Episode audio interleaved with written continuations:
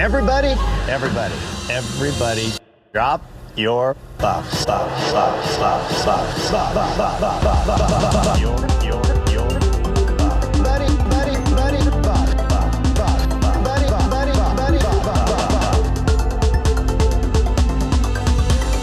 Drop your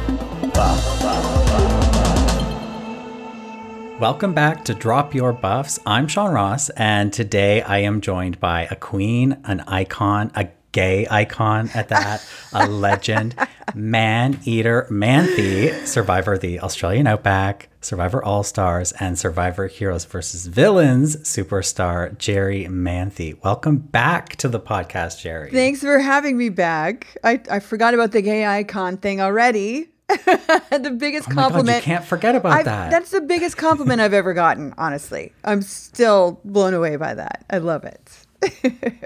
It was amazing after we published that interview that we got so many people contact us being like, How did Jerri not know she was a gay icon? like she is the moment. I don't know. I don't know. I guess, you know, I left LA. I kind of lost touch with my whole community. Fair, fair. Well, Evan is away. He is frolicking around the south of France. So boo hoo, too bad for him. Wow. Um, so I needed to get some help here. So I activated my bat signal. I shined a blue bikini up in the sky. and Jerri, like the superhero she is, so kindly answered the call.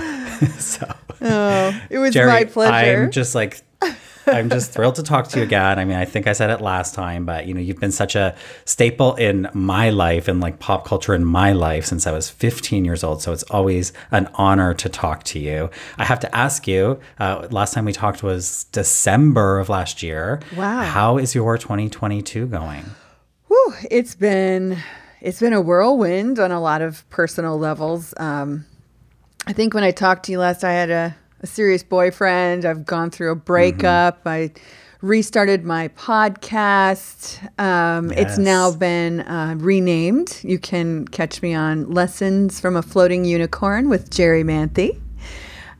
Love that. Yes. Um, and I've just been uh, private chefing and freelancing and living my best life. Honestly, I'm super happy right now. Napa's been treating me great. Uh, the weather's been amazing. Um, been you know spending time with my dog and just enjoying myself. I really, I'm in a really good place right now. I feel very positive about the future and about my present and you know, this whole season of Survivor, I've had so many people reach out to me and ask me to talk about it again. And I, you know, anytime I feel like someone out there thinks I'm still relevant, I feel very honored to be a part of that. So uh, we had so much fun in that last podcast. We talked for like two and a half hours. I was, when you Yeah, asked me to was do this again, I was like, oh, hell yeah, let's do that again.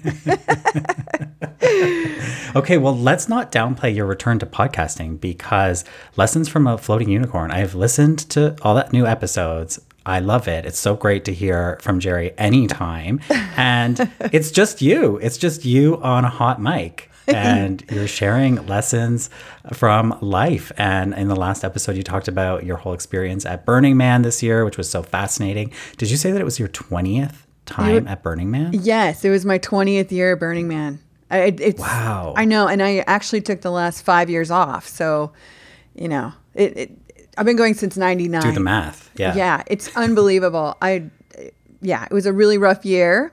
Um, I get into great detail about why in my podcast, but the weather, the heat, the dust storms, they were the worst I've ever seen. So I think Burning Man is definitely in a state of um, chaos. I think there's some shifting going on because a lot of people who were out there this year are just like, I'm not doing it again. It was that rough. So we'll see what happens. But it's always a magical experience for me, and I work really hard when I'm there. I feel like I'm just now kind of know, coming off the high.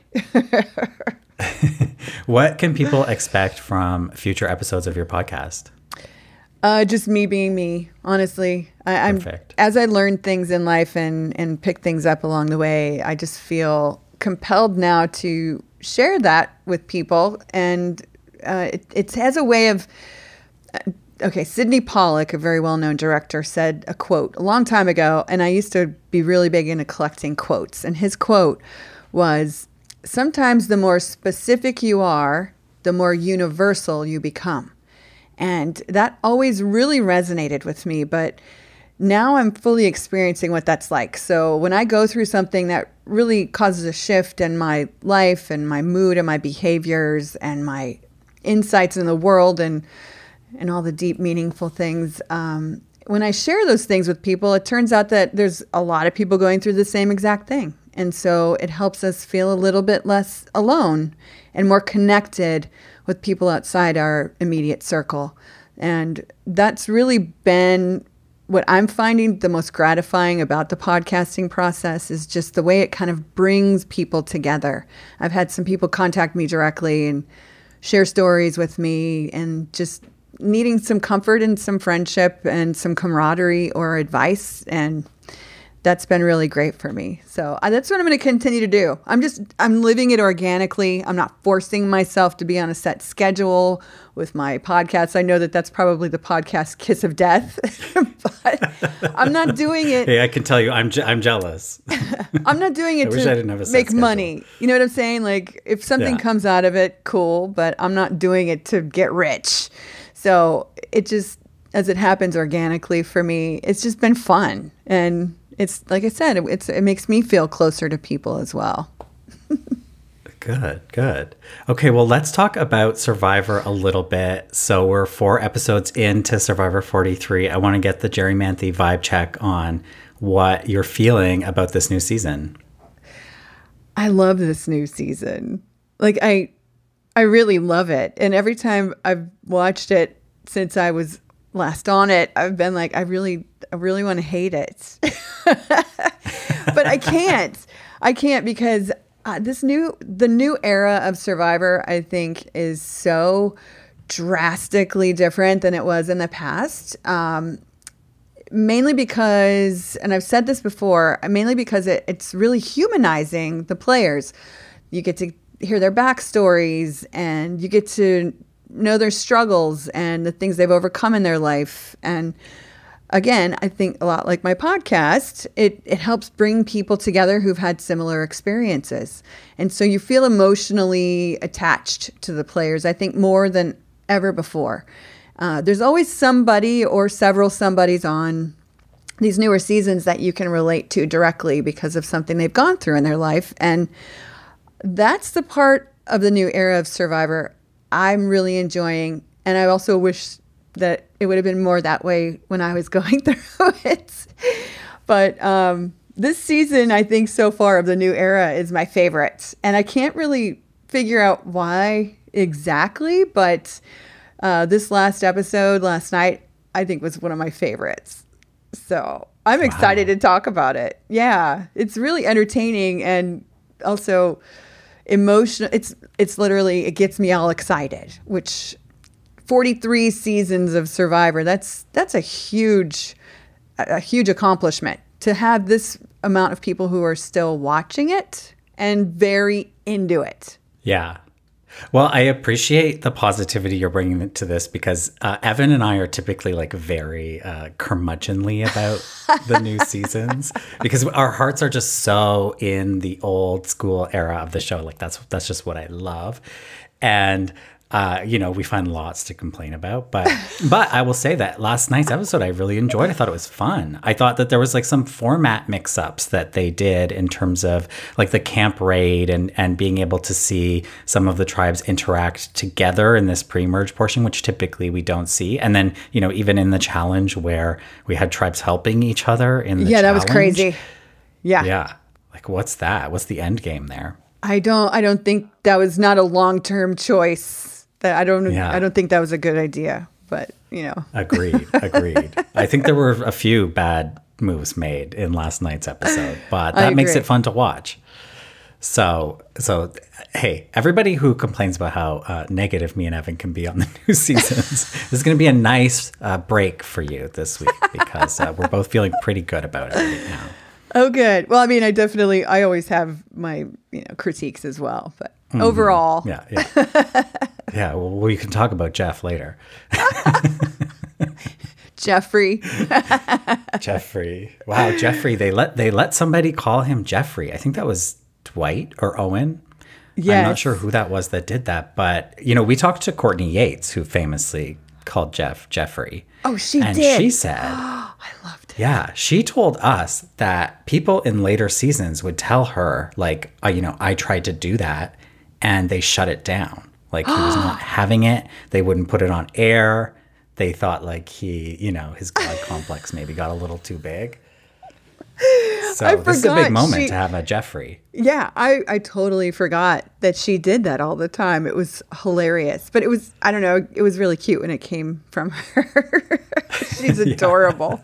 I'm trying to find this little cheat sheet you sent me uh, with everybody's names and faces because I'm still having a hard time attaching names. It's to not faces. easy. It's not easy. It's just so early in the season. Like at this point, it's really, that's the hardest part, I think, to overcome once a new season starts is just trying to attach people's names and faces, especially when you're doing a podcast. I, I will it. say though, in this season, like so, some of the some of the more modern, sort of like in the 30s, and I don't know how much you've watched of like all of these seasons, but there was a time where it was like you just wouldn't see people until they got voted out, really. Oh. And I I do feel like in 43 they've done a pretty good job of spreading the wealth in terms of screen time to like get to know some of these people. You know, some more than others. I could do with a little less Cody, but I uh. feel like I kind of know who everybody is. Cody is very entertaining. Yeah. You, uh, Yeah, is he getting on your nerves? Uh, yeah, he's just like not the. So Cody for me feels like the kind of character like um. And I don't mean this as a slight to these people because I actually like them, but like a coach or like a Tyson, right? Who were on the same season.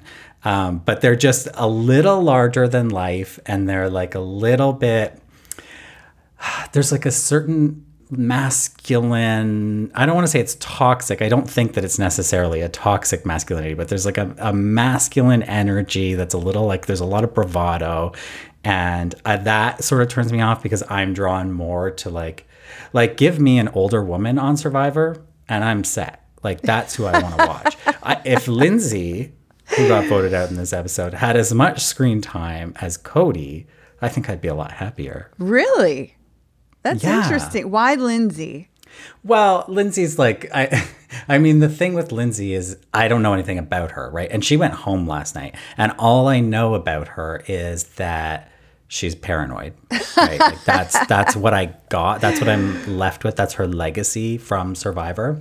And I just feel like any person, it doesn't have to be a woman, but I'm more drawn to women being a gay man, that I feel like when somebody comes into the show with a little bit more life experience, a little bit like of a broader perspective, you know, they've gone through some things, then I'm willing to like hear what they say and take it in with a little bit more weight.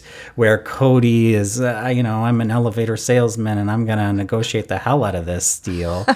like, I'm like, oh, whatever, whatever, you know? I mean, he's definitely larger than life and very Larger entertaining.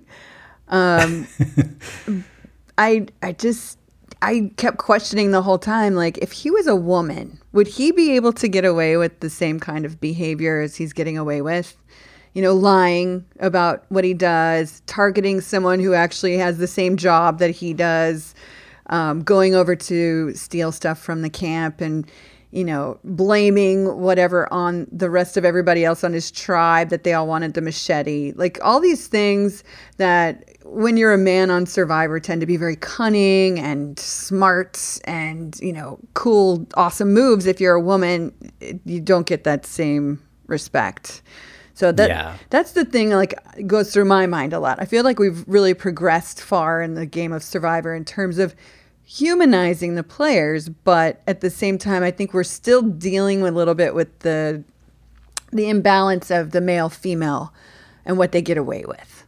So, but Yeah, he's- I think he's that a really good I think a really good contrast to Cody is like you look at Ellie on the Baka tribe, right? The yellow tribe. You have Ellie who went through Gabler's bag to, you know, check the I'm not even sure that it was Ellie who did that. I think Jeanine might have did that. was but anyways, Jeanine. Ellie was Yeah. like all involved, right? Ellie's kind of like we're seeing her as the the the she thinks that she's the puppet master over on that tribe, but kind of everybody is wise to her besides Jeanine. But I feel like the way that they're presenting Ellie is a little bit more um, villainous, or like the I feel like the edit is trying to tell us like, oh, she's kind of being a doofus. She's kind of fumbling the ball here. Where I feel like Cody's doing the same thing, but through the edit and his like charisma and whatever, it's like, oh, we love this guy. Do you know what I mean? Like there is, and I can't put my finger on it, but there's something in the way that it's being presented that it's like, at the end of the day, these two are actually quite similar, but there's Huh. a disparity in the way they're being presented. Interesting. Yeah, I just I thought I'm curious about her because they keep showing her, and every time they cut to her, her eyes are like really open wide, almost like crazy psychotic. And I'm like, is that? I don't think she always does that, but why do they keep cutting to her and she just looks so like maniacal and crazy? but Cody's always like likable and fun, Well- and he's like, "Woohoo, I'm Cody." Yeah. Yeah, he just wants to jump off cliffs and. Oh my and god, when he did what he said that that day, he's like, ah, you know, I'm, today I'm just gonna go jump off of things, and I'm thinking that's probably not smart to leave people alone for an entire day. or to go jumping off unknown cliffs. Uh, that too, yeah. You hurt yourself You, out hey, you jumped off a cliff in season two. That was the scariest thing I've ever done in my life. I have no desire to do that ever again. Yeah. Ever. no thanks. Well, let's talk about the Baka tribe a little bit because there is this wild thing going on with Gabler where it seems like people want to ally themselves with him, or maybe they have to because he has this hidden immunity idol that's that's still good for their next vote. But he is just causing havoc at that camp. I mean, like putting the palm fronds on people while they're sleeping. Yeah, that's I annoying. can't like I have never seen something this deranged in many many seasons. Um, I have. I had to live through Rupert chopping wood at four o'clock in the morning, keeping everyone up.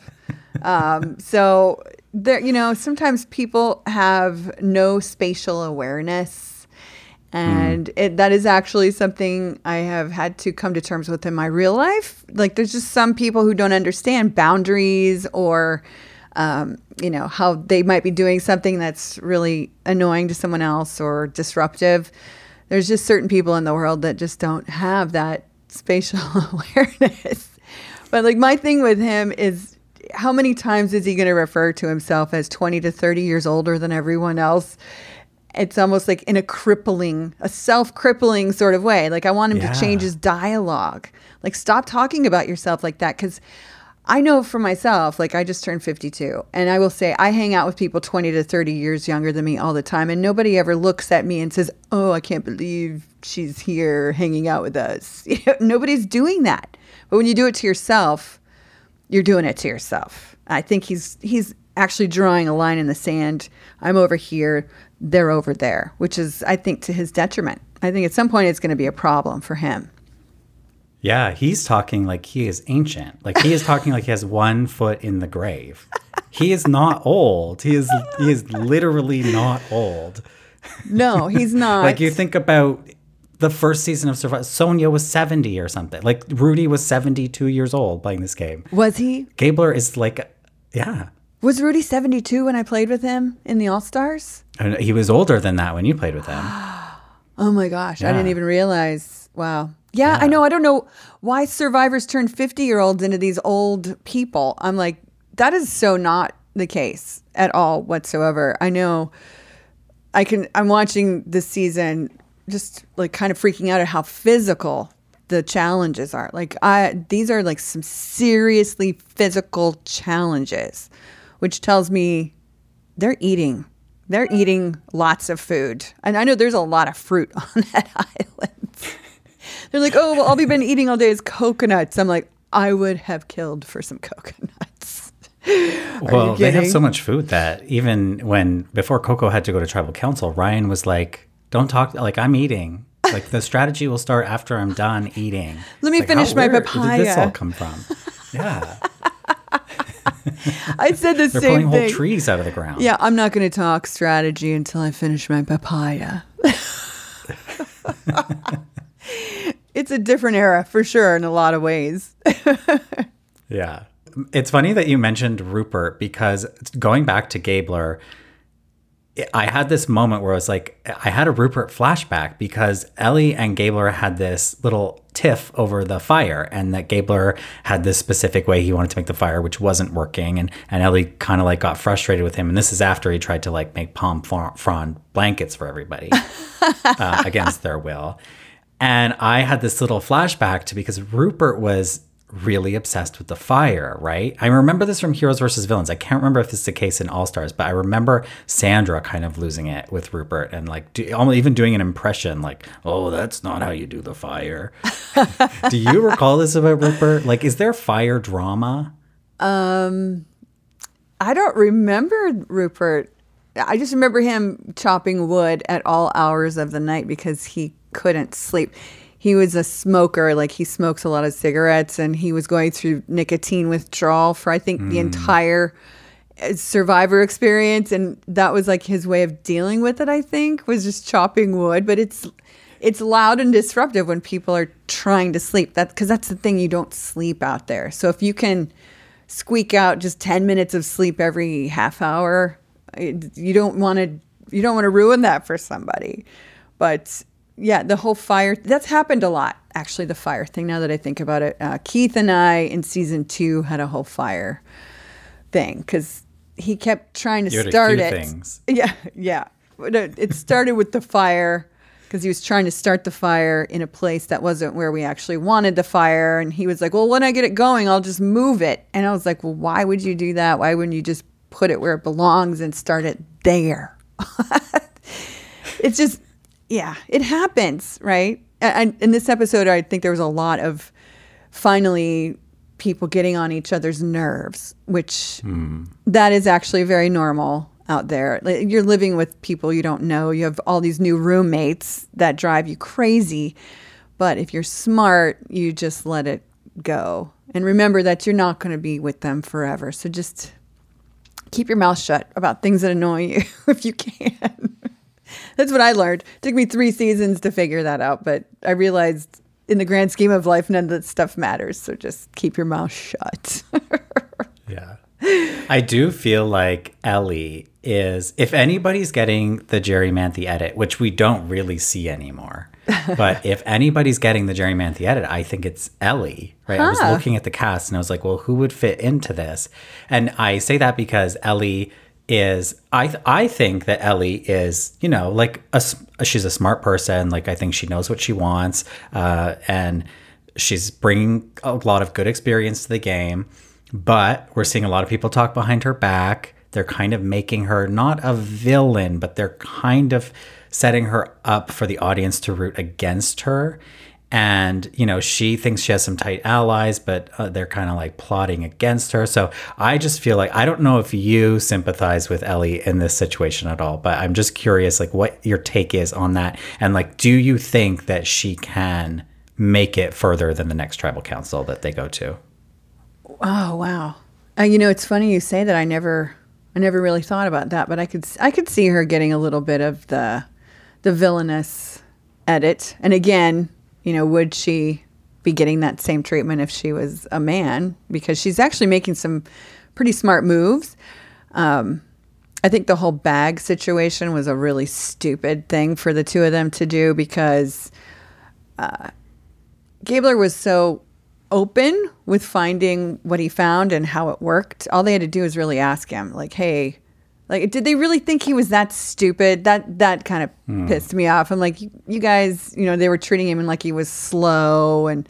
You know, he's kind of he. I need to baby him and crap like that, which I thought was a little that I didn't I didn't appreciate that because it you know they're like oh he's older we need to baby him but going through his bag was like stupid to me and what did they find out So, so what's your stance on the bag rummaging? Like, do you agree with that on principle?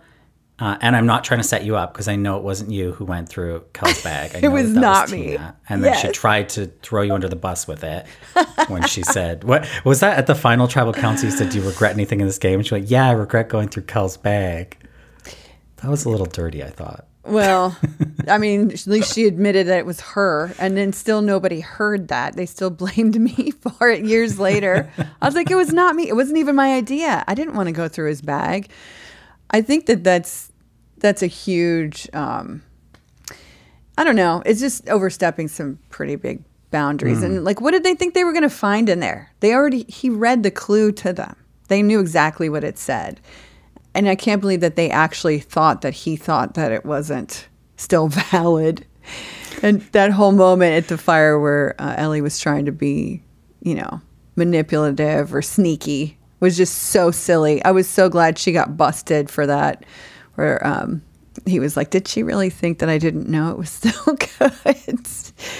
yeah, things Yeah. like that kind of drive me a little bit nuts. But um, I, I I don't know how she's gonna fare.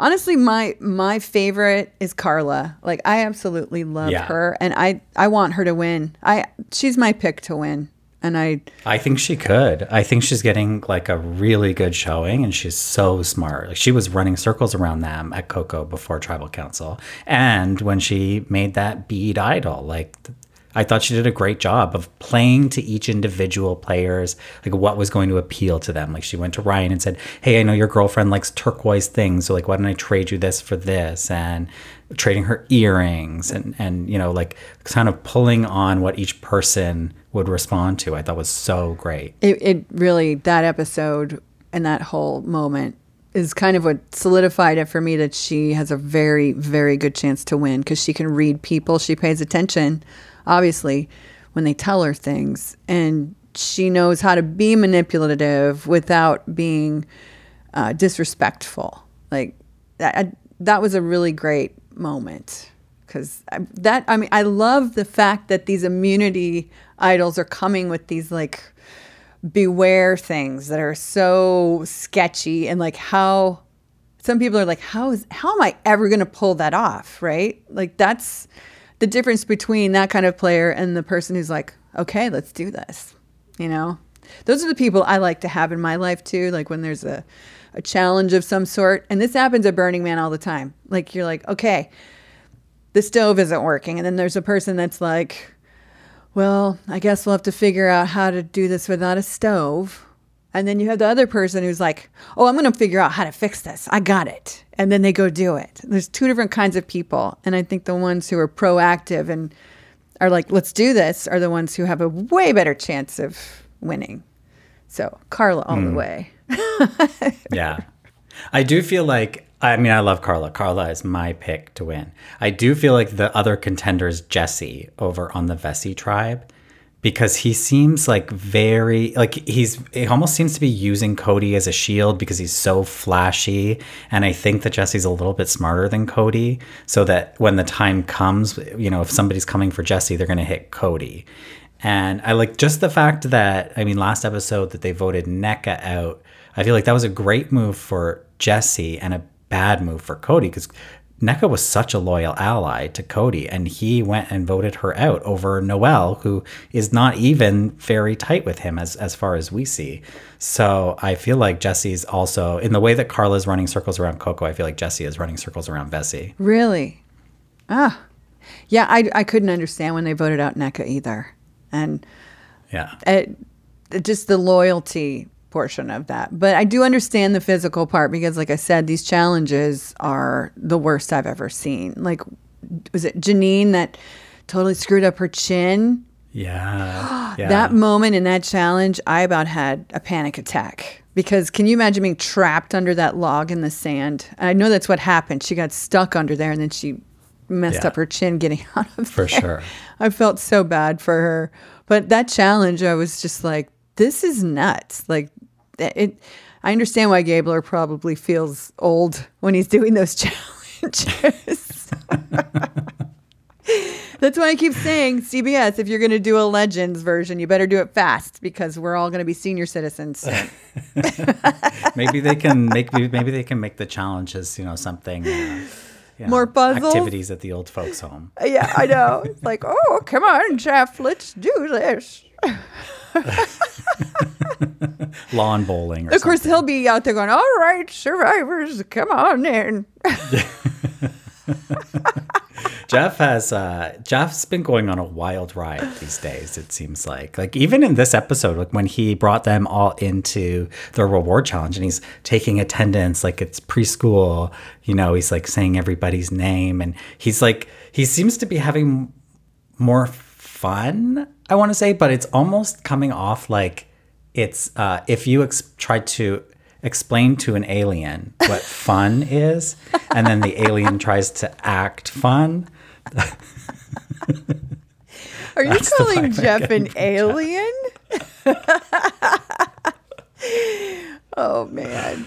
Yeah, I I will say I'm enjoying the fact that he I mean, he, he's definitely playing into this whole human aspect of the players, mm. but this season he's started a little bit more to come out like his old self where he's giving people crap during the challenges. Like I have to say like I think that that is so entertaining and I kind of missed it the last couple of seasons where he's just like so and so over there struggling a little bit.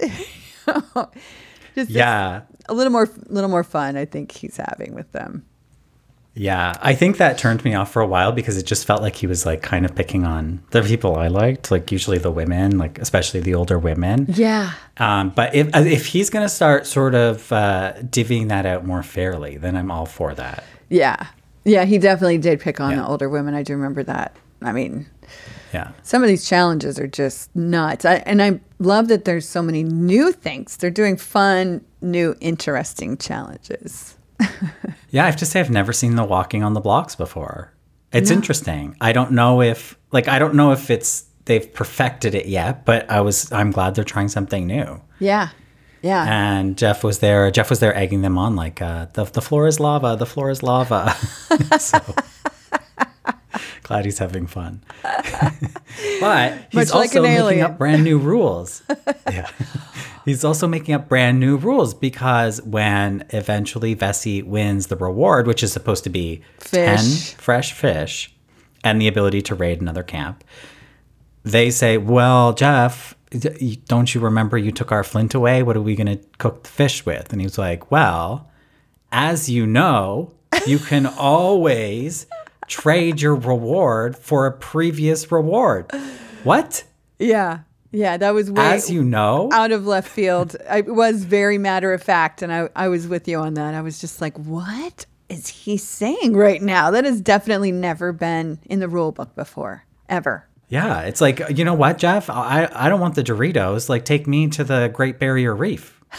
like that's what I want. I I don't want the family visit. Can I have the car? Like, you, since when? I know. I wonder to what extent you can actually go back and and negotiate for a different reward. That's a very that's a very good question. Yeah. Well, I guess we'll find out this Well, season. yeah. I mean, they don't have like they don't quite have the same. I feel like the rewards have gotten a little bit mm, cheaper. Do you know what I mean? Like a bowl of fruit. Oh, yeah. I, I think they're. Really, I mean, I guess you you And it did looks rotten some. to in the early seasons. Sorry, what was that? it looked like rotten fruit. If you look at the close up, it's like black marks all over it. It looks bruised. It doesn't even oh, look Oh, I didn't appealing. that. Yeah, that's what I looked right at. it. I was like, ew, gross. But I know what you were. I know what you were gonna say. you all had you had some you had some really good rewards right like the your great barrier reef Yeah. The helicopter. Like Yeah. hello anybody would want to go on that and then uh, but then other ones were like your family visit was it like a, oh you weren't there i don't think for that family challenge where you chat with In the- Australia, no. yeah were you at the f- no yeah so that was the internet cafe and it was like ch- a, a chat room i mean ultimately like that was uh, uh, i think or was that that wasn't colby won the car and then his mom was there right Yeah, and he got his conjugal visit. Do you remember that? yes I was like, I don't think he knows what that word means. somebody yeah somebody call him I was like, that's awkward. No, but I mean, it was like we got uh, Doritos and Mountain Dew.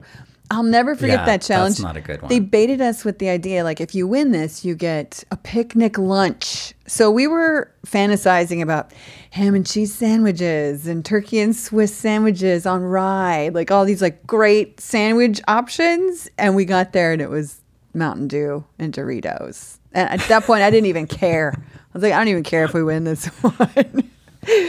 but yeah, I I, Yeah, I think they're just really trying to enforce this idea that they've got it so much harder now. But I just every time I see a shot of them eating copious amounts of fruit, you know, they have almonds, they have papayas, they've got coconuts. Uh, I mean, those are all things that you can 100% live on just fine. I don't see anybody complaining about being hungry or losing weight at all. A- And who needs a bowl of fruit when the island apparently is full of all these things? I don't know. Is that even a necessary reward? I don't know. It's very strange. That that part is kind of uh, I would like someone to debunk that. That's actually been on the show. I'd be very curious what they say. Yeah, totally. Like how much fruit is Or- or- actually available.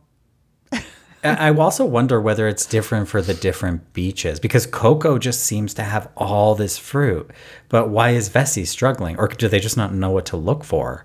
Because how can Coco be eating like kings and queens and the others are just starving away and like trying to catch fish over at Baka and we haven't seen anything really go well with that but um, it's it, there is I think it's possible that you know the different locations have different trees and vegetation and It's very possible. It, I mean, it also could be that Coco hasn't really had to play the game as hard because they haven't been to tribal council until just recently.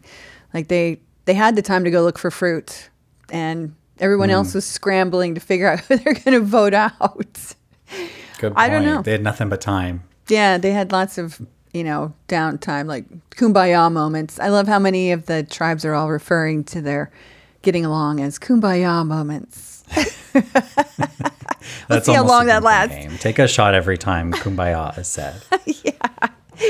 yeah. I think it's going to get real dirty soon after this episode. This I, there was definitely a shift with um, not so much kumbaya and more like, oh, we we got to start playing this game. And then I still just I cannot get over the fact that Vesi was was it yeah Vesi was helping um, Baka win that Yeah. challenge, like Yeah. blatantly. It was yeah. I, I'm like, what are you guys doing? What are you guys doing? I kept saying that over and over again, like, oh no, oh no, this is not, it's not good. Like, I don't, Yeah, don't I, really understand don't know what the end game is. I mean, obviously they were like focused on weakening Coco because obviously they raid, raided their camp, and we'll talk about that. But do we have to take that one step further to say also let's get one of them kicked out? Like what what kind of it's not like they have relationships over at Baka that they they don't know what's going on at Baka. If they want to hitch their cart to Baka's horse, I think that's a big mistake because they have no idea what's going on with Gabler and the palm fronds at night. like that's what they want to deal with moving forward. That tribe is is a disaster in terms of like what the dynamics are there. Yeah, it's pretty messy. And also, there's something to be said. I, uh, I, I think I saw Stephen Fishbach tweet this that keeping a tribe intact actually can be more beneficial for you down the line because if you prevent them from going to tribal council and dealing with their issues, then they'll self-destruct at the merge. So for example, like let's say let's say Coco went all the way to the merge without voting somebody out. Lindsay could have had her breakdown at the merge. And then all of a sudden Coco's a disaster and they can't get an alliance together and the other two can come together and just pick them off. Um, and I think that that's historically what has happened. I think one of the only times it hasn't happened that way is when Erika won in 41 because her tribe never went to tribal pre-merge. But I'm getting too deep in the weeds here. but I thought that was an interesting point from Stephen. Yeah. I mean, I, I did start counting heads. I was like, okay, so if Vesi and Baka were to be together, they would have bigger numbers than uh, Coco. So maybe they were thinking about that. I, I don't know. I, the fact that they blatantly helped someone win a challenge, I think, was just a very strange choice. I wonder if that was predetermined in some way or if it just happened organically. Like I couldn't really tell. But uh, Yeah, because it wasn't even that it was Cody. I could understand if it was Cody who initiated all that, but I rewatched the episode and it was Noelle that initiated it. Noelle uh, was calling out to Jeanine, I think, like how to put the puzzle together. And I thought, Noelle's been playing a pretty smart and quiet game. And so for her to come out and help a tribe so blatantly, I thought was kind of surprising. I wonder if it was her way of letting them know that she's kind of a free agent. Oh, maybe. Yeah, because Yeah. she's kind of on the outs with that tribe, even though they voted out Nneka instead of her. And Yeah. I, I think that's going to bite them in the butt. I don't know what Cody. I think that was Cody's misstep, to be honest. That and the whole, you know, saying that they wanted their machete and that the rest of the tribe was, it was their idea. That's the. They're gonna if they want to, they can easily find that out if that's true. But I don't know this this season, the uh, the first episode when both him and Sami lied to people. I was like, I just don't know if that's ever a really good idea, to be honest. Like, especially with Sami, like, uh, he's 19, saying he's 22, which, by the way, Sami, that's not that big of a difference. Yeah, who cares? Let's be real. Literally, who cares? The only person who thinks that there's a difference between 19 and 22 is a 19 year old. Uh, right. but he's been playing a good game too, and he's been pretty smart. Um, and he's been making some really good moves just to to prove that he's worth keeping around. Um, I I think I think he's kind of an interesting person to keep an eye on as well. But yeah, the yeah, whole I agree. 22 lie, I, I just chuckled to myself. Yeah, yeah. So we've got we've got a 19 year old, 22 year old, and we've got a geriatric 52 year old on that track.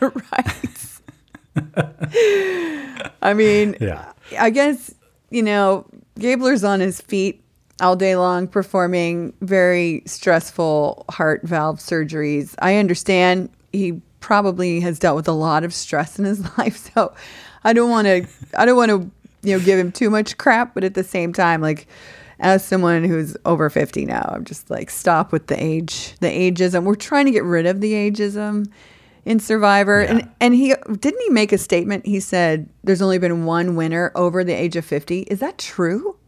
That is true. That I actually I thought when he said that I was like, "There's no way he's got his facts wrong." I'm Yeah. the, I'm the Survivor fact checker. I'm going to find this out. There is only one, and it's Bob Crowley from Survivor Gabon. And he was quite a bit older than 50, wasn't he? No, he was like 57. He was a very old 57. Yeah.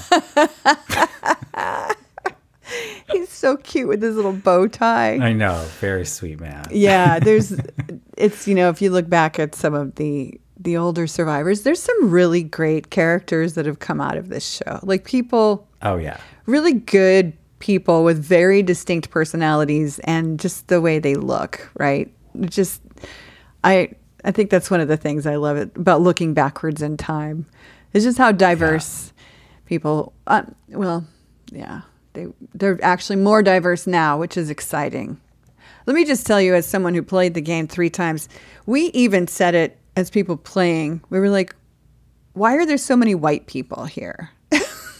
like where's the hmm. diversity where's the it, it's been missing for a long time and i'm so excited now to see all these different people from different backgrounds and i i love it i think it's the smartest thing the, that survivor could have ever done because again you know you're you're getting a bigger audience and you're getting more people involved in watching because they feel like there's someone they can connect with i think that's been Yeah. missing for a very very long time and i'm just And and I think Excited. the stories that they bring are interesting, right? Like we've seen the same sort of like 22 year old model actors come in and out of Survivor with not a lot of personality, some of them.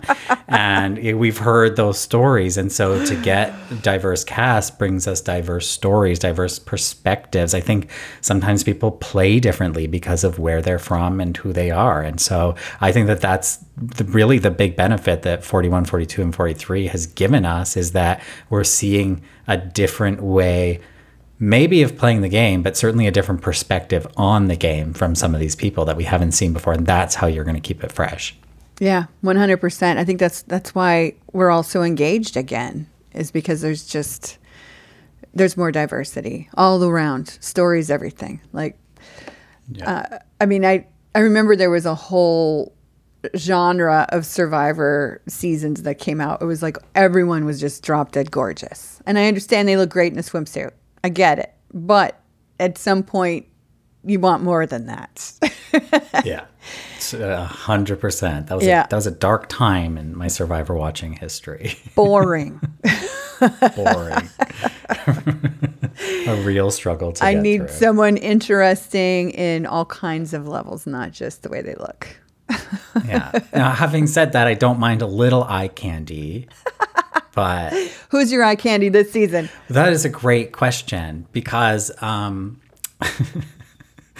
I like. I almost feel like I have to say Cody, but I don't like Cody. What about Ryan? So, but like, oh, of course it's Ryan. What was I thinking? It's Ryan. He's hot.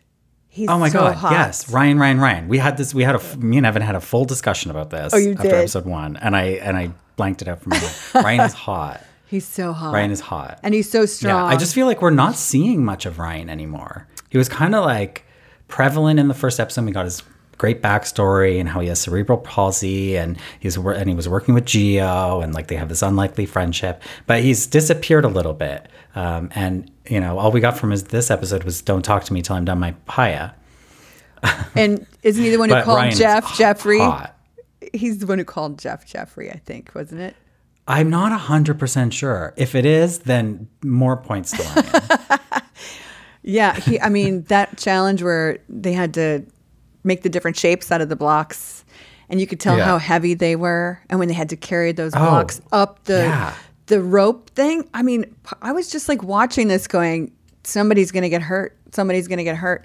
And there was Ryan, like carrying that huge block by himself. like the Incredible Hulk. and then he gets the top and he just throws it over. I was like, yeah. I got, he's really hot. And he seems like such a nice guy. yeah, and he's nice. And he's nice. yeah. Yeah. When are you going to interview Yeah, him? I like I like Ryan. We'll, we'll, we'll see. I think I think you should I'll have to talk to CBS. Come on, CBS. I want to get in on that interview Yeah. too. He's he's a hottie. yeah, but but. Cody. Well, he's careful. Careful. He's collecting those turquoise beads for his girlfriend. Oh, that's right. Well, I you know, I could still look. but there is something about Cody though. I I kind of really like his mohawk haircut and he's he's the kind of guy that you would probably want to hang out with at a party. But I would not want to play survivor with him. I it's the whole lying thing, the whole salesman thing, like the fact that he brought that up and then I realized, wait, wait, it just said in the bottom that he's a salesman. So what's happening? Oh my gosh, he's lying and he's manipulating and he's putting a target on another salesperson's back. like, And he's adopting the uh, Hawaii accent. oh, mahalo. As as Karla pointed out, as Karla pointed out, bro, you're from Idaho. He's actually from Iowa, I think, but like whatever, it's all the same, right?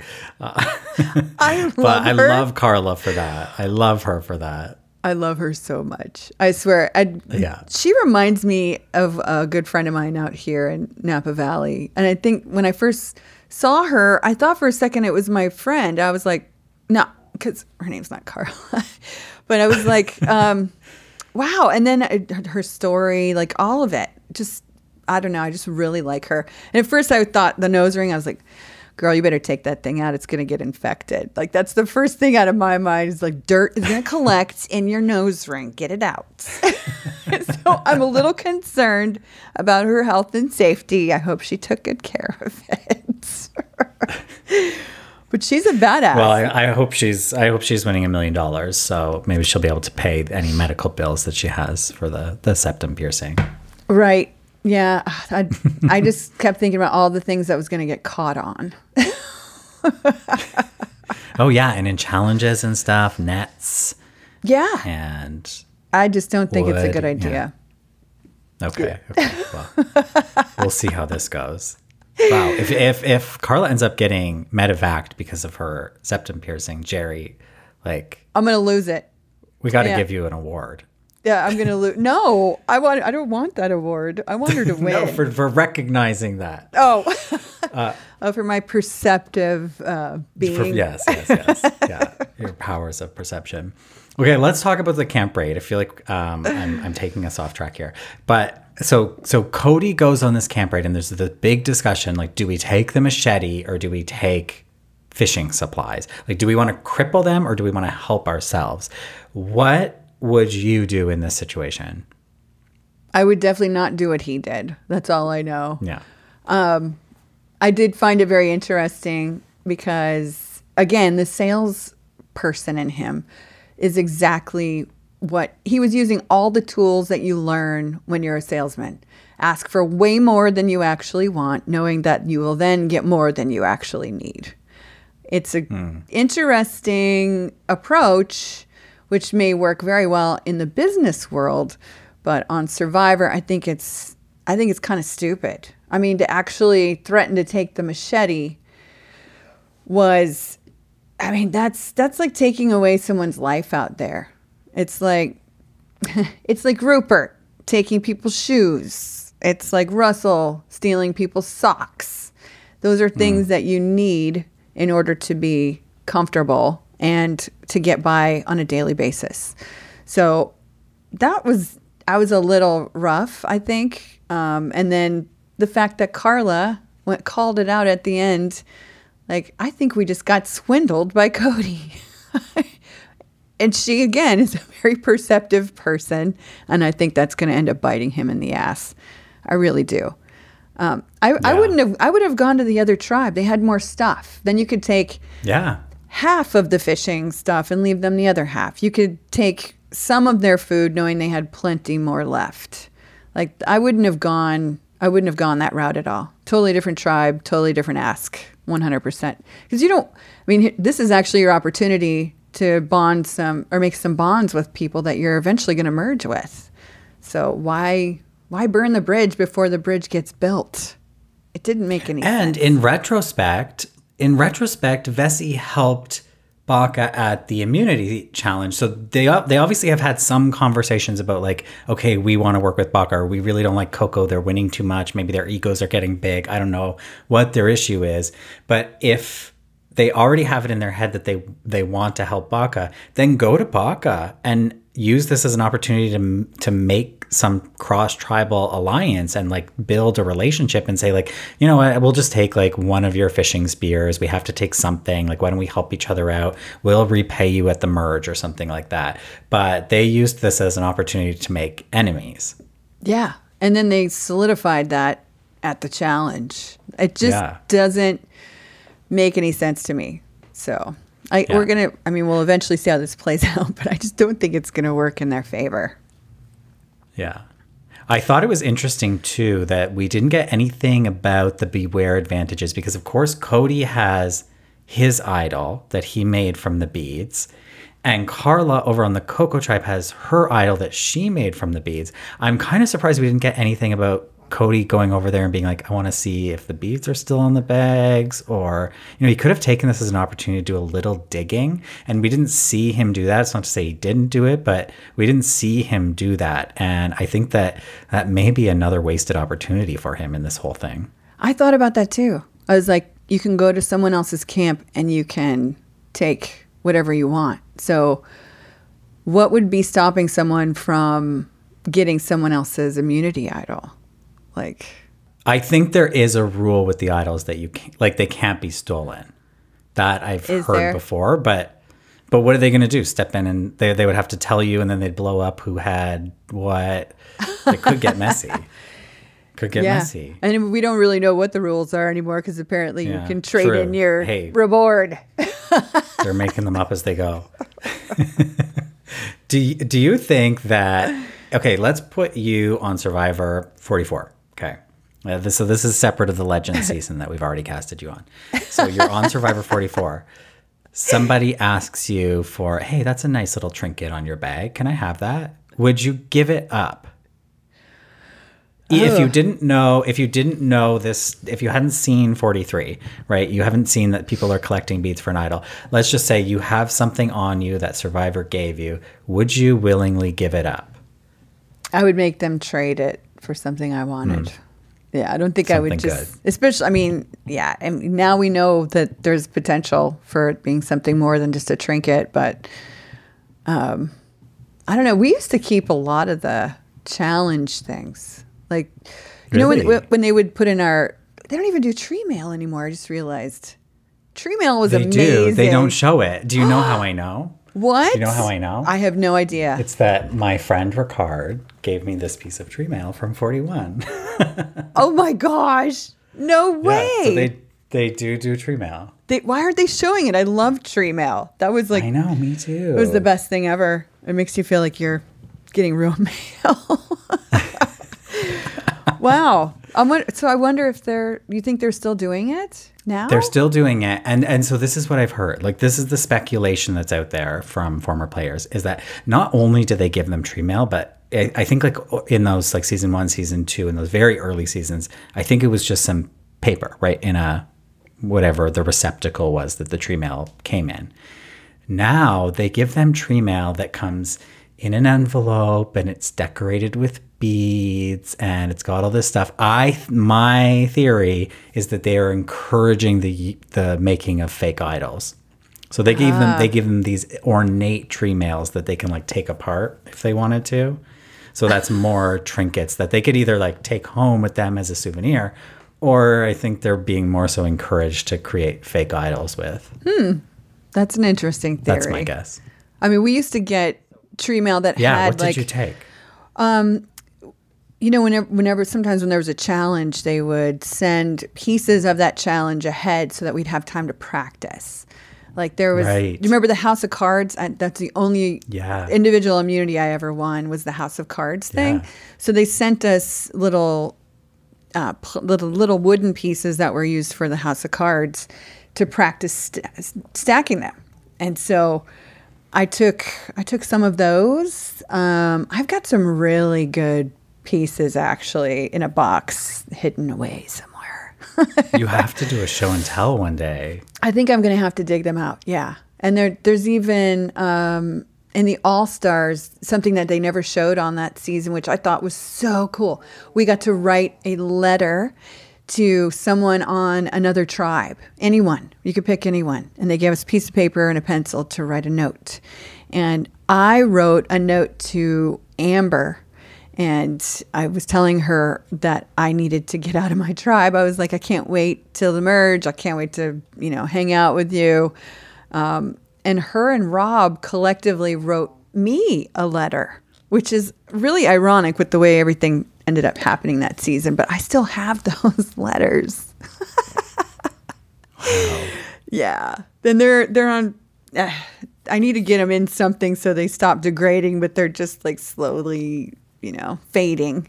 I wrote a shopping list one time with the Home Depot box. We had uh, pencils in there, and I took an, a tree mail and I sat down and I wrote a grocery list of everything I was going to buy at the grocery store when I got out of there. I had all these plans, make it Rice Krispie treats and like brownies and cakes and like all this kind of stuff. And I still have wow. that too, that grocery list. Yeah. Wow. We got some good stuff back then. These days, you could probably hand that grocery list to Jeff and say, Jeff, this is what I want the reward to be. and he'll say, okay. As always, you can always tell me what you want. yeah, as always. that was so bizarre. That was Okay. just, I kept thinking, wow. Yeah. Yeah. We need to see the rules, I think. There's got to be them Yeah. listed somewhere. They're up in Jeff's noggin, I think. Okay, so they do the uh, immunity challenge. We've already talked a lot about this, right? So Vesi ends up uh, helping uh, Baka win, and they both win. Coco's finally going to tribal council for the first time.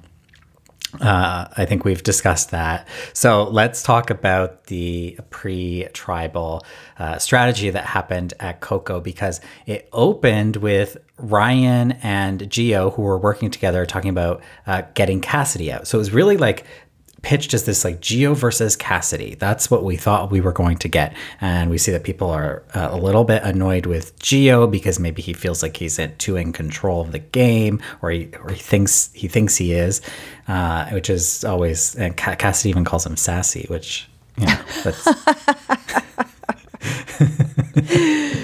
you know, yeah, that's, that's I think he was. I think he was being sassy. silly. He was being silly. Yeah. You can't be that cocky yeah. on Survivor. Come on. You just can't. Yeah. It's the kiss of death. and and I wasn't really seeing the argument for getting Cassidy out. It was just that just that Geo didn't like her. Yeah. I think. Well, I knew she wasn't going anywhere because Jeff didn't ask her a single question. That entire tribal, was like, she's she's fine. she's fine. Yeah, yeah. Uh, but, but, then, out of nowhere, of course, Lindsay starts to self destruct. And it's interesting because uh, uh, they haven't gone to tribal yet. So we haven't really seen, it's not really until a tribe first goes to tribal that they know and we know where the actual lines are in the alliances. And it seemed like Karla was really in the middle of two potential alliances.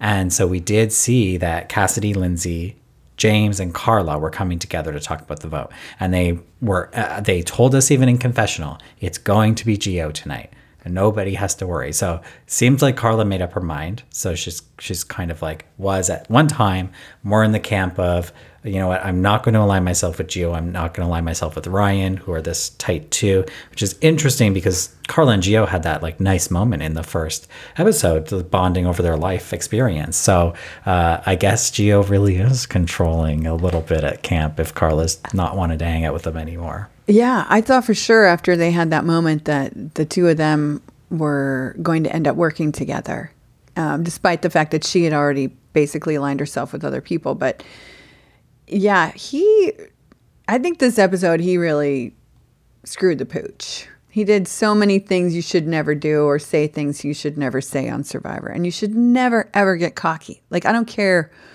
what position you think you're in. It's just not smart because it, it rubs everybody the wrong way. It just does. And you just, you never know. You don't know who you can trust. Although him and Ryan are, are super tight, obviously. But I mean, even still, like everybody's after they're taking care of themselves at the end of the day. It's Survivor. And so I think yeah. he this episode he really showed and said way too much. Um, it's it's going to cause a big problem for him. I think this. I think he might be the next. He might be the next to go yeah. if they if they lose. Yeah. I think. And so. he got lucky. He got lucky that Lindsay self destructed. Let her paranoia get the best of her. Yeah, and I still kind of can't believe that they did that either. Like I would have thought they would have still gone for Geo and just kept Lindsay around for another vote because it seems a little risky just to get rid of her just because she's being paranoid. If anything, this is a good chance to prove to her that she doesn't need to be paranoid. And then she might have been even more loyal to them. But um, I mean, she must have really blew up camp like worse than what we saw because I could I just couldn't believe they got rid of her. I was like, ooh. I don't know. It's kind of like the Nneka yeah. vote. Same thing. The, I was like, yeah. I don't know if that's necessarily the best long term choice, but okay.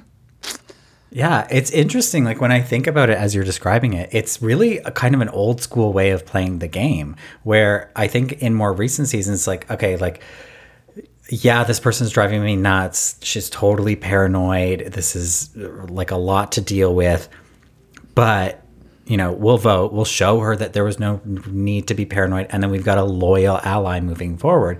But instead, they're like, I can't live with this. And and that is like a very old school approach to the game where you're like, I, I cannot live with this person. I need to get rid of them. I'll deal with the fallout later. I'll figure out what I'm doing after that. But I'm trying to make my life comfortable right now. Yeah. I mean, she must have been way worse than we saw. That's the only thing I could think of was like things just got so crazy and out of hand. Like a, they did show some of it, and she definitely did go way overboard. I think she was almost getting a little bit aggressive. It seemed. Hmm. So I don't know. That'd be a good question yeah. to ask if we ever get to talk to Karla. yeah. So let's talk about the tribal council really quickly. They do uh, go to tribal and they talk about uh, uh, how they were discussing the vote right up until the sun went down and they had to go to tribal council. I thought that was an interesting comment to include because I imagine that happens all the time. but was it really just trying to keep a lid on Lindsay and her paranoia? I'm wondering from you, from somebody who's been to many tribal councils, were you ever in a situation where you felt like that you, when you were going to tribal, you were like, the discussion hasn't finished yet? Oh, Like, 100%. do you wish you had more time? Yeah, no, that happened more often than not when I was playing because we weren't allowed to talk at tribal council like they do now, hmm. where they get up and walk around and they're like standing and having conversations. That was not allowed when I played before. So if you didn't finish your conversation and make up your mind before you got there, you know, there's a lot of eye signals and like, you know, like with anything we could do, you know, miming. But Yeah. yeah. I yeah, that's very common. But I did notice this season I haven't seen that talking so much at tribal council, and I hope that it stays that way because I absolutely hate it. It's one of my least Hate favorite it. things that has happened over the years is the ability for it to be okay to like, hey, let's go stand over in the corner over here at tribal council and discuss things. Like, I don't like that because we don't get to see Yeah. it, we don't get to hear it as an audience, and I don't think that it's it's not interesting. It's just aggravating. No. No. The show treats it as something very exciting and something we should be very like titillated by, but we're just watching people whisper.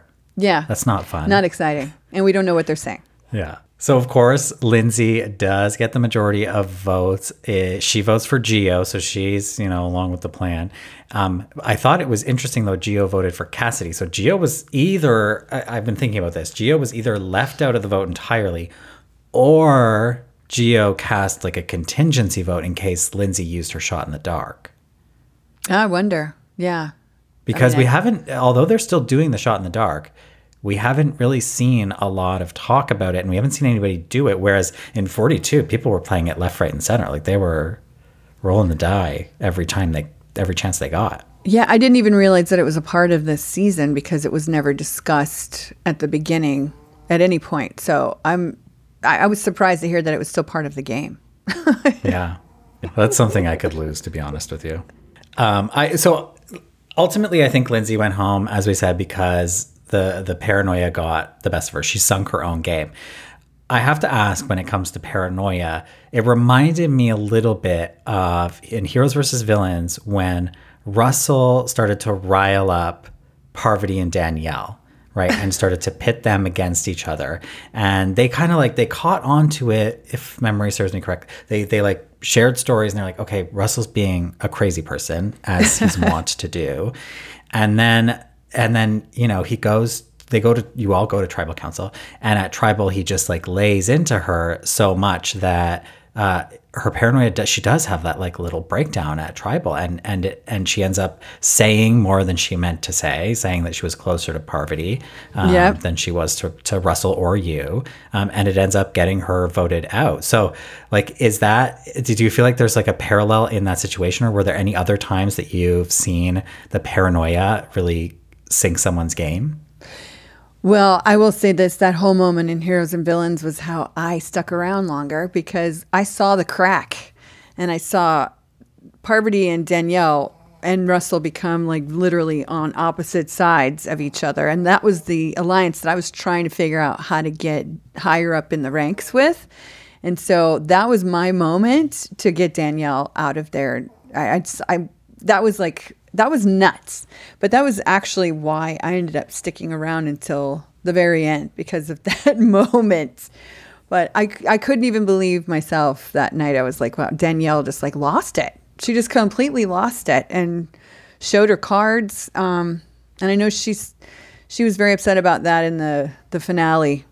I think more so at herself really than anybody else. But it happens. You know, some people just kind of lose it. And and Jeff, well, Jeff is really good at asking questions that make people show their cards. Um, he used to do that way more than he has in the last couple seasons. Like he had ways of asking questions where people would just respond, you know, without thinking, and then just show all their cards. Uh, he was so good at that. But I, yeah, that's one thing you don't ever want to do, right? You don't want to be paranoid openly. Like we, we're all paranoid constantly. Like every time somebody walks away and leaves you sitting at the the fire, uh, you're like, "What? Are, wait, why wasn't I asked to go with them? What are they talking about?" Like it's one of the most exhausting things about that game. It's not just the physical challenges and whatnot. It's also the the actual mental distress that you feel every time somebody leaves the group and you're not with them. So, and you'd be surprised how exhausted that can actually make you physically as well. Yeah. You hear Yeah. my dog is snoring in the background. She's in every single one of my podcasts. Do you have a few minutes? We have we have some listener questions. Do you Oh my gosh. To take some questions. Yes. I love listener questions. Amazing. So Matthew asks if you were cast in the new era of Survivor, what would your backstory package look like? Wow. I'm not is- asking you to unload your trauma, but Um, I've actually lived a very blessed life. I mean, I think we've all experienced some trauma just being human beings in a world full of, you know, crazy people.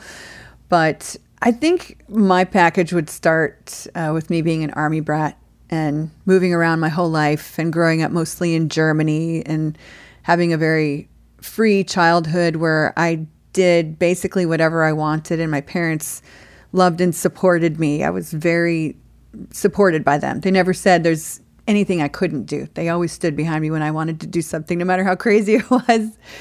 Um, I think that really formed who I was, really was just moving around my whole life and being in a constant state of having to adapt to new situations and facing challenges and always being the new girl at every school I went to.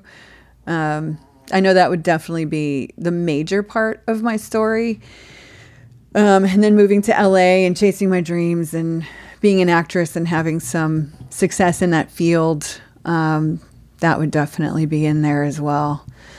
Um, and then probably now focusing on me being in Napa in a very slow paced place where the sidewalks roll up at nine o'clock at night. And, you know, I don't know, maybe that might not be so interesting. And then, of course, we'd focus on my podcast and explain why I call myself a unicorn. yeah, yeah. Okay, I love that. That's a great see that question. Yeah, that is a great question.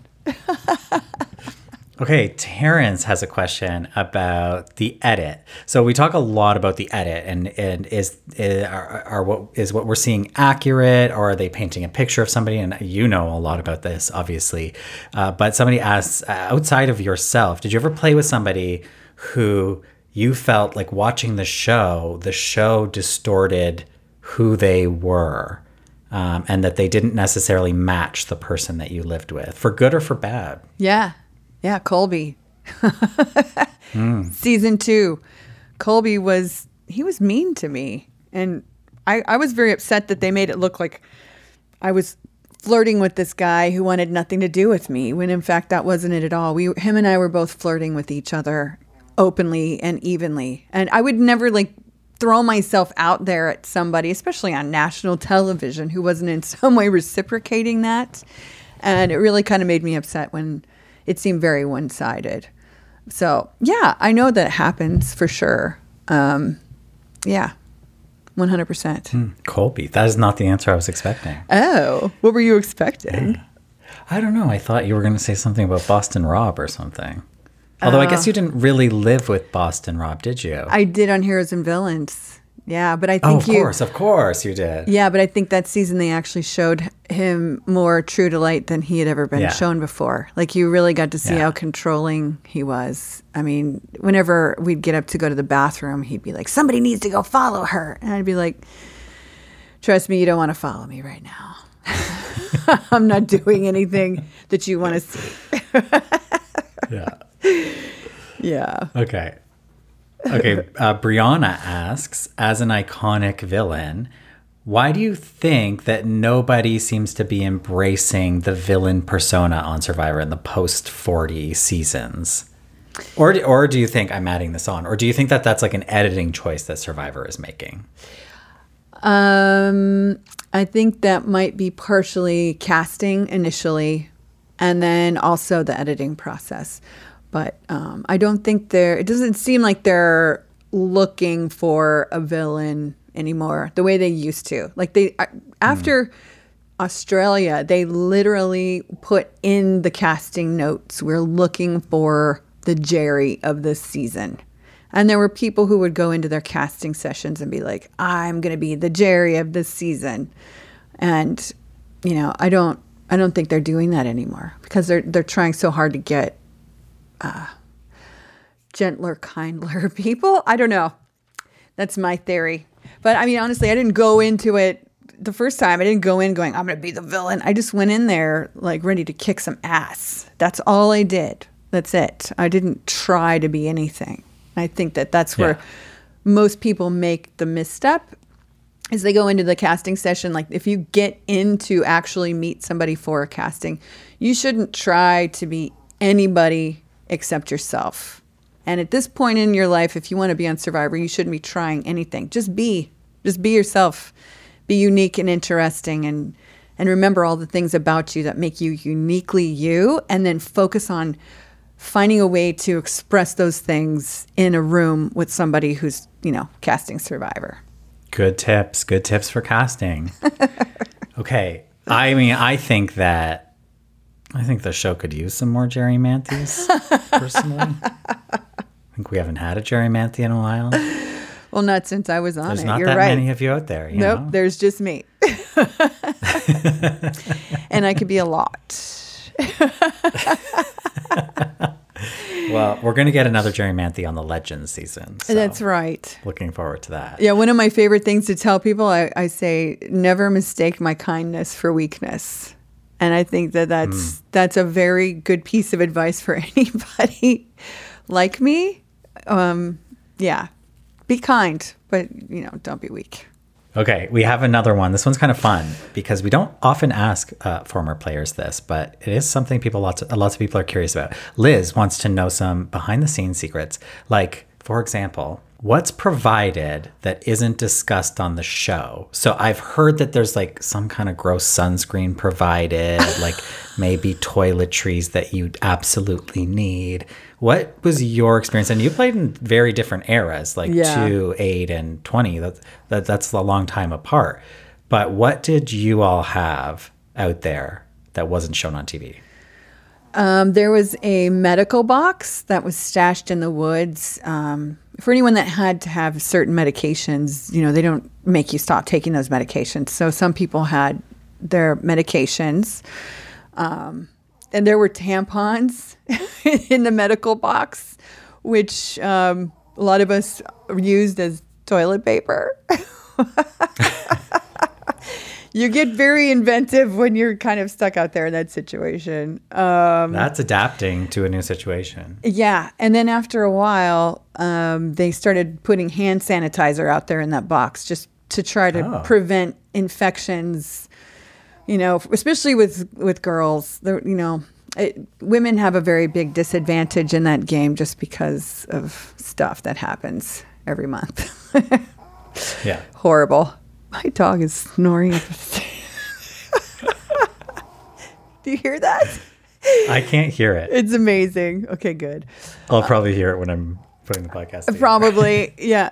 So, I mean, there wasn't anything beyond that that you guys don't get to see. Like, it's very, I mean, it's minimal what we were given in those boxes. But over the years, that box did expand a little bit just to help us with infections. And, like, you know, eventually when someone scratched themselves or whatever, the, the medics would come out of the woods with a band aid and some neosporin to like help you from getting an infection. Mm. But in Australia, that did not exist. It was like if you cut yourself mm. and you hurt yourself, they're like, oh, well, does it hurt? Are you going to quit?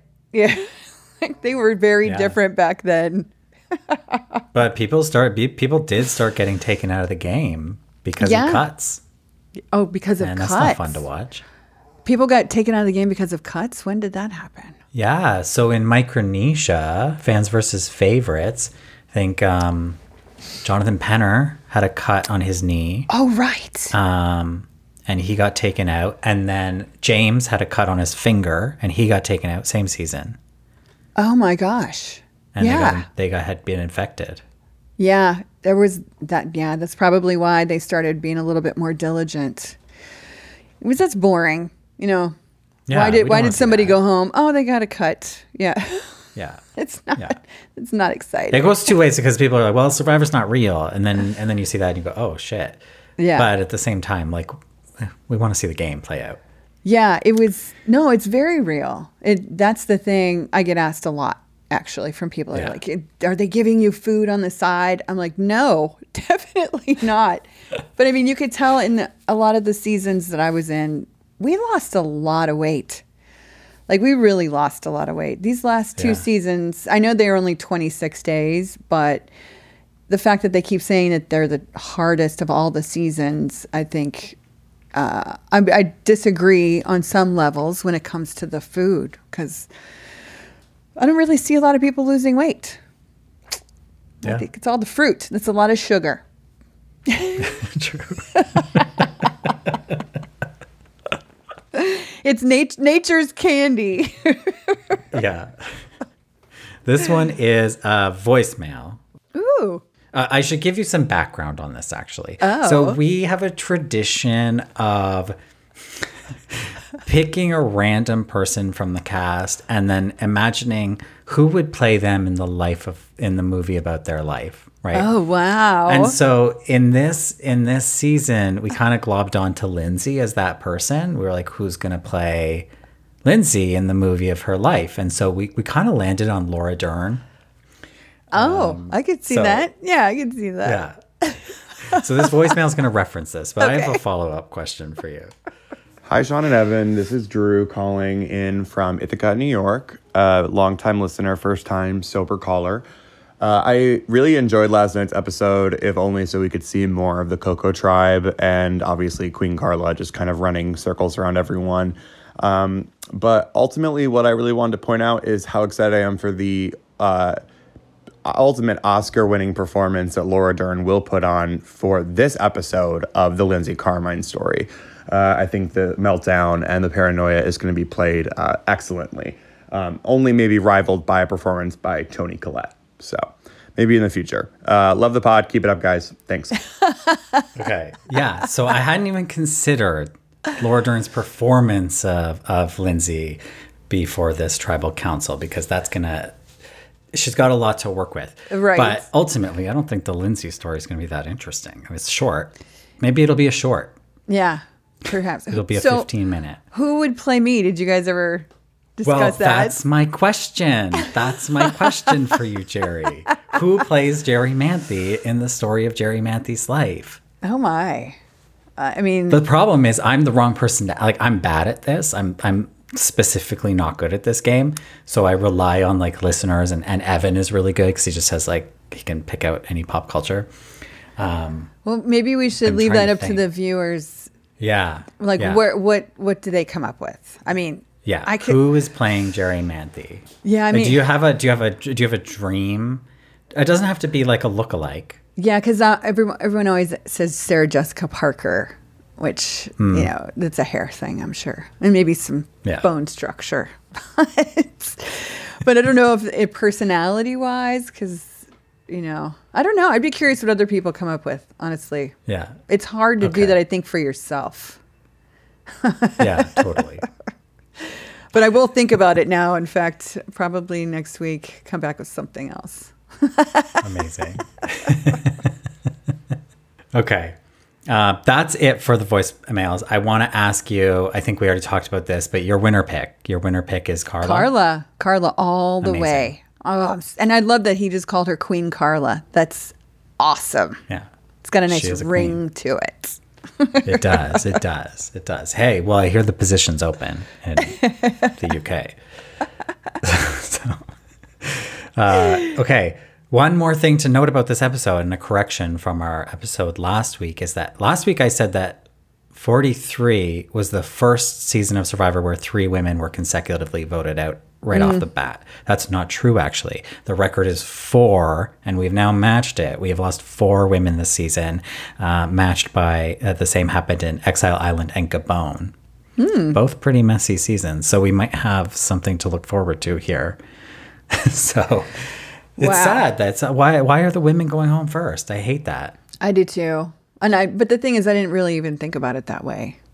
You know, I don't know. I think, uh, I like I said, these these challenges are just so physical, and it seems Yeah. like that's really been the deciding factor for who to get rid of is just someone who's the weakest link, um, who just happened to be women in this instance. That's why I think it would be nice if they maybe mixed up the challenges a little bit more so that they weren't all so freaking physical. Like, I, I just, I don't know. Maybe that's what's doing it. Because there's always like every season, there's like this, oh, we got to keep the strongest person around because we need to win challenges. And that, uh, that always bites people in the butt at the end when everybody's going for themselves. I don't know. And I think it's the small tribes. I think it's like there's there's nowhere to hide, and so when it does come down to physical strength, it's like there's well, there's only six people here. Some of them, you know, there's only four people here, mm-hmm. and so I don't think that that really helps women in a lot of cases. And that's maybe the way that, yeah, like you say, the challenges are designed, or uh, I don't know what it is, but uh, it's unfortunate to see. There's five women left in the game. That's it. Wow. Ugh, Yeah. that's a bummer. Yeah.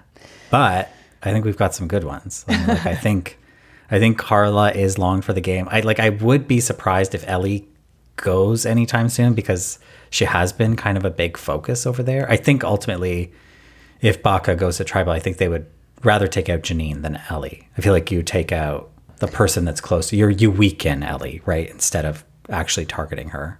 Well, I actually thought she was weaker than Naka. Was it Naka? Wait, was that Neka. Neka? That's the tribe, right? I'm getting all confused now. No, no, no. So Baka, the yellow tribe with Elie who does the eyes. You Who know? Um, who did they vote off first, though? They voted off first Morriah, the I- rainbow hair. I thought she was stronger than Jeanine. To me, Oh, Jeanine yeah. is weak. That girl I is didn't like understand that this big around. about- I'm like, Yeah. what? no. If you're sticking with someone who's stronger, it's it was definitely Morriah, and I loved her. and so disappointing that they came together as a women's alliance, and a wom- women can do anything. We stick together, and then they go and vote her out. Yeah. I loved her. I loved her colorful outfit and her personality. Like I wanted to get to know Yeah. her better. That really bummed me out. Yeah, yeah. Maybe she'll be on the legend season with you, Jerri. I don't I don't think so. she went out too fast. I know. It's sad. she did. She did. It makes me sad, but Okay. Okay, let's leave it there for episode four of Survivor 43. Of course, if you liked this episode, if you want more Drop Your Buffs, you can go to our Patreon and check out what we're doing there. We're rewatching Borneo right now uh, and recapping that on the Patreon. I know it's been so fun. Maybe we'll do Australian Outback and uh, have you on for an episode or something. that would be fun. So uh, people can check that out by going to patreon.com forward slash drop your buffs. Soon we will be releasing an interview that we just completed with Survivor David versus Goliath's Gabby Pascuzzi. And that was a really fun interview. She told us some very funny stories about Mike White's star studded survivor parties that he hosted, including a run in she had with Russell Hantz at Jennifer Coolidge's house. So, Oh if my that's not enough to tune in, then why wasn't I invited to that party? What the hell? I, I would love to know. Hey, why isn't Jerri Manthey the star of The White Lotus season two? Right? Oh my gosh, I love that show. I was like, I need to get a hold show. of him ASAP. I'm the only actual actress with like since I since I was nine years old. Come on, dude, hire me. Yeah, I would be great on Yeah. that show. I love that show so much. It's so good.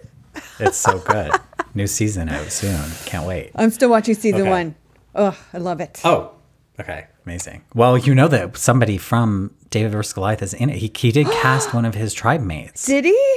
Alec Merlino. Yeah, he plays like a bartender. Oh my gosh. Oh, Yeah. I need to get a hold of him. Stat. Yeah, you do. Yeah. if I had his number, I'd give it to you, but he doesn't. He's not. He's not on social media. He's hard to get a hold of. Let's let's figure this out. Help me out. Okay. Uh, make sure that you're following us on Instagram at Drop Your Buffs Pod and subscribe to this so you don't miss our upcoming episodes. Jerri, thank you so much for joining me for this. You're so welcome. And don't forget to check out my podcast, Lessons from a Floating Unicorn with Jerri Manthey. subscribe, rate, review. Woohoo! Okay, Jerri, thank you so much. Have a great rest of your day. Thank you, Sean. Bye. bye bye, everybody.